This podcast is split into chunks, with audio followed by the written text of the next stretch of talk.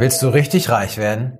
fragt die Stimme am Telefon. Und nach diesem Satz sollte man eigentlich immer auflegen, weil es sich immer um die Anstiftung zu einem Verbrechen handelt oder um den Verkauf von Lotterielosen. Aber Jeffrey Bohm, dem diese Frage gestellt wird, antwortet nur, ja klar, wie? Und die Stimme am Telefon sagt, schreib für mich den dritten Teil von Indiana Jones. Und der Drehbuchautor Jeffrey Bohm sagt, ja klar, warum kommst du erst jetzt zu mir? Denn der Gesprächspartner von Bohm im Jahr 1987 ist niemand anderes als Regisseur Steven Spielberg. Und Spielberg hat Sorgen. Er will seine unglaublich erfolgreiche Reihe über den Archäologen und Abenteurer Indiana Jones, genannt Indy, nach zwei Filmen fortsetzen, aber er weiß nicht wie. Was soll Henry Jones, wie Indy eigentlich heißt, was soll Henry Jones suchen und warum? Es gab schon viele Ideen, aber keiner hat ihn überzeugt. Indy in einem verfluchten Haus Indy und der Affenkönig, Indy und die Pfirsiche der Unsterblichkeit, Indy auf der Suche nach der Totenmaske von Montezuma, Herrscher der Azteken, den wir vor allem kennen als durch Montezumas Rache. Die Auswahl an Dingen und Mythen und Legenden ist einfach zu groß. Und es gibt darüber eine wunderbare Folge in dem tollen Podcast Nie im Kino. Äh, und ich persönlich hätte den Titel Indiana Jones und die Pfirsiche der Unsterblichkeit super gefunden. Aber schließlich entscheidet sich Spielberg dazu, einer Idee seines Kumpels George Lucas zu folgen. Indiana Jones soll den heiligen Gral suchen und finden. Den Kelch, den Jesus benutzte beim letzten Abendmahl und in dem später dann am Kreuz sein Blut aufgefangen wurde. Indiana Jones kommt damit zum zentralen Thema der ersten drei Filme über ihn. Indiana Jones kommt zum Glauben.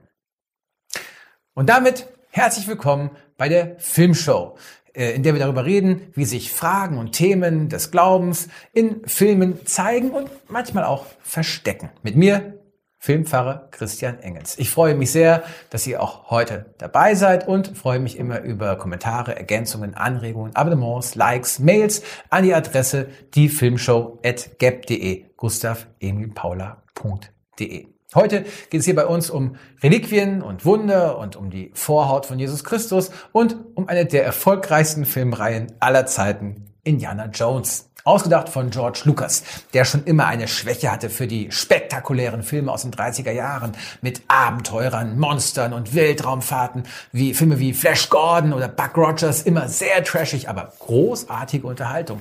Und als er mit diesem Abenteurer-Ding Indie nicht mehr richtig vorankam, entwickelte er eben stattdessen seine trashige Science-Fiction-Serie weiter mit dem Namen Star Wars, Krieg der Sterne.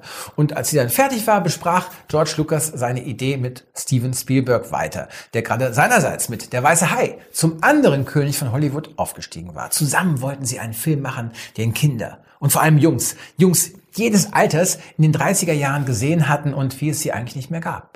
Voller Spektakel, Spaß, ein bisschen gut gelaunten Rassismus und einem überragenden, übergroßen Helden, der so ist, wie alle Jungs sein wollen, auch da, egal welchen Alters.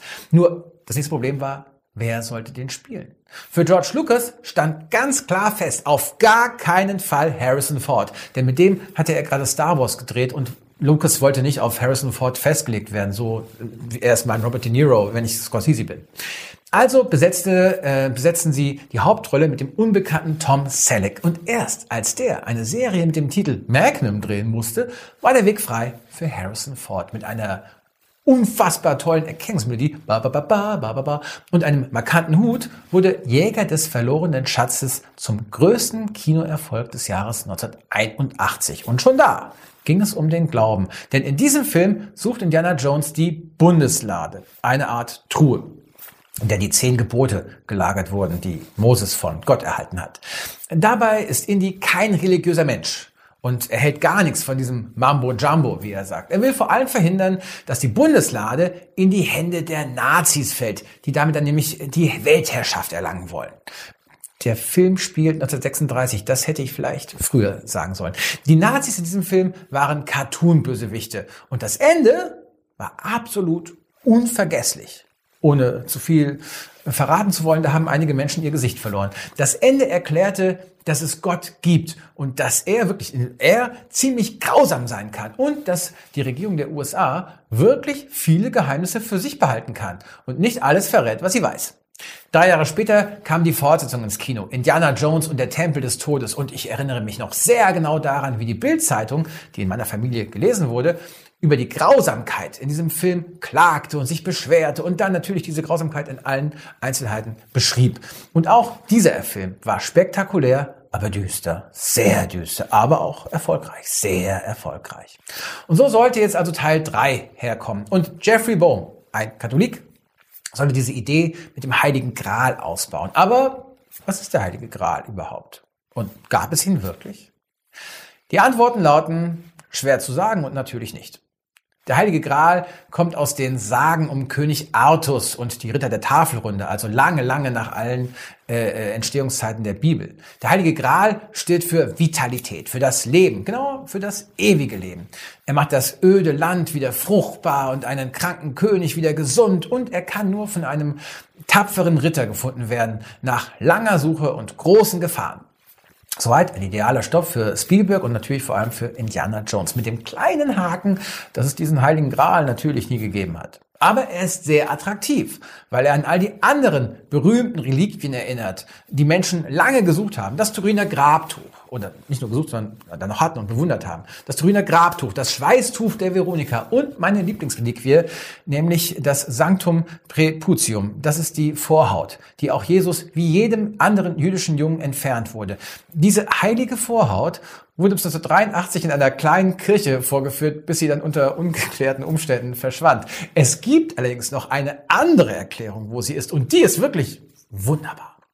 Als Galileo Galilei im 17. Jahrhundert entdeckte, dass der Saturn einen Ring hat, schloss der oberste Bibliothekar des Vatikans mit einer verblüffenden Logik, dass es sich bei diesem Ring um die Vorhaut Jesu handelte, die mit Jesus auferstanden war und sich immer weiter ausgeweitet hatte, bis sie jetzt im Weltraum schwebte. Der oberste Bibliothekar des Vatikans. Ein Ansatz, aus dem sich faszinierende Möglichkeiten für neue Namen der Sternbilder ergeben, aber das gehört jetzt nicht hierher. Das ist jedenfalls der Bereich so insgesamt, in dem Indiana Jones unterwegs ist. Und nirgends mehr als in diesem Film natürlich nicht die Sache mit der Vorhaut. Und das ist kein Zufall.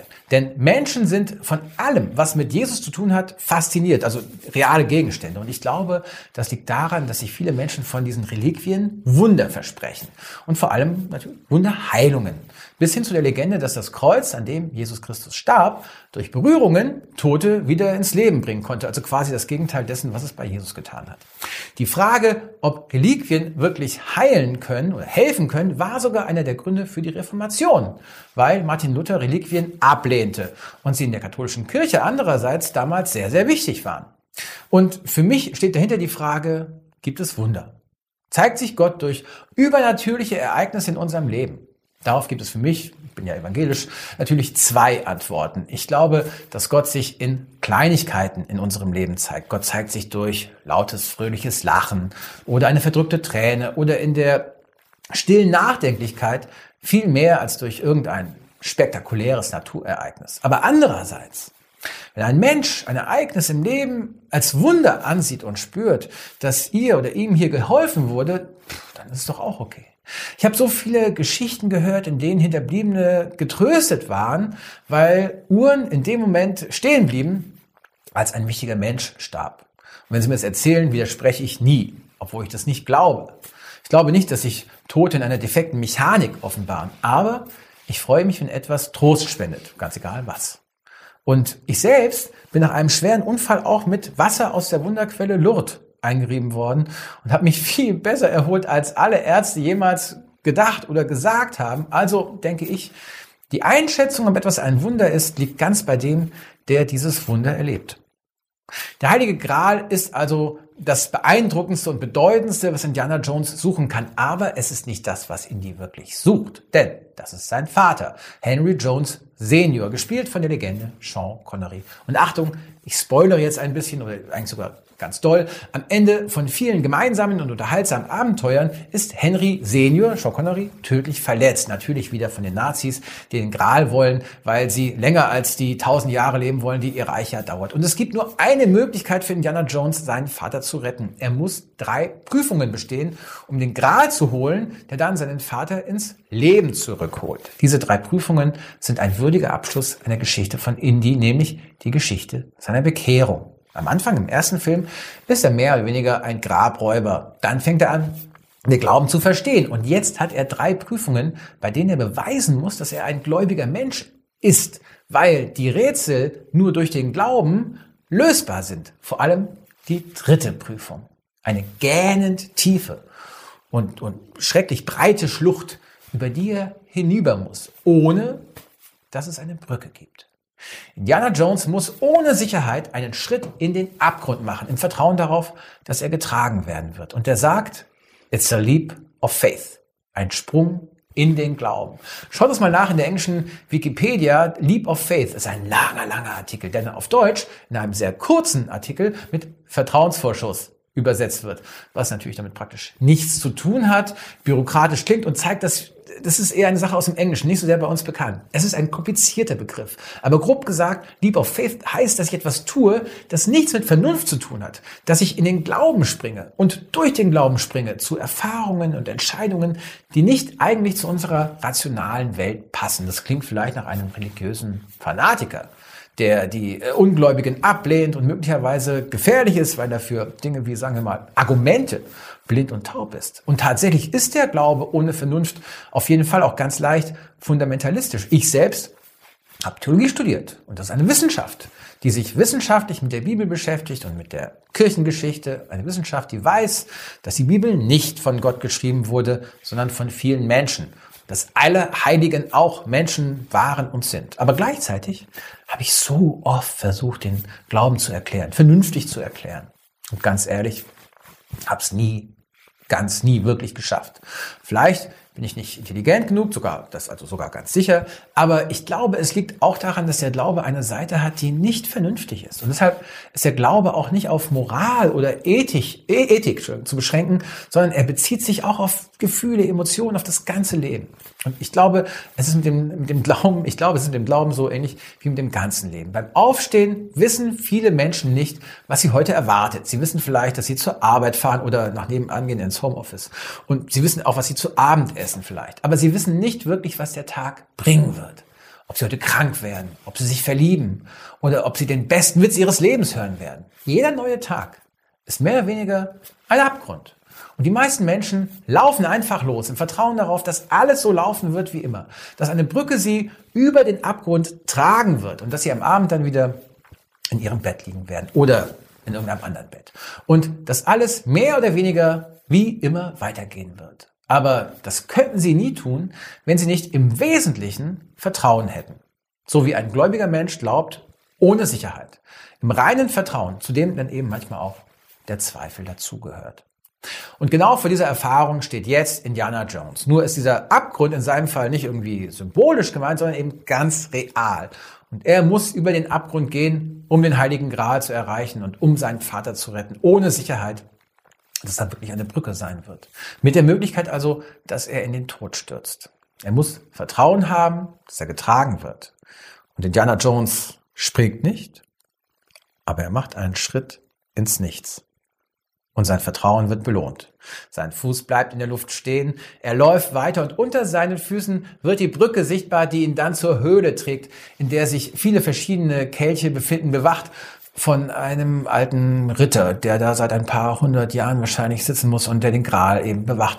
Ich würde ja von so einem Ritter erwarten, dass er sich entweder freut, mal jemanden zu treffen nach ein paar hundert Jahren oder dass er sich sofort auf jeden Eindringling stürzt. Aber stattdessen spricht dieser Ritter hier Indiana Jones Ast rein auf Englisch an und äh, berät ihn dann bei der Wahl des richtigen Grals. Man muss das nämlich nochmal dann aus diesen vielen Kelchen heraussuchen und der böse Nazi-Kollaborateur sucht natürlich den falschen äh, Gral und wird in einer heutigen, heute nicht mehr so ganz so spektakulären Szene ähm, ja, in Staub verwandelt.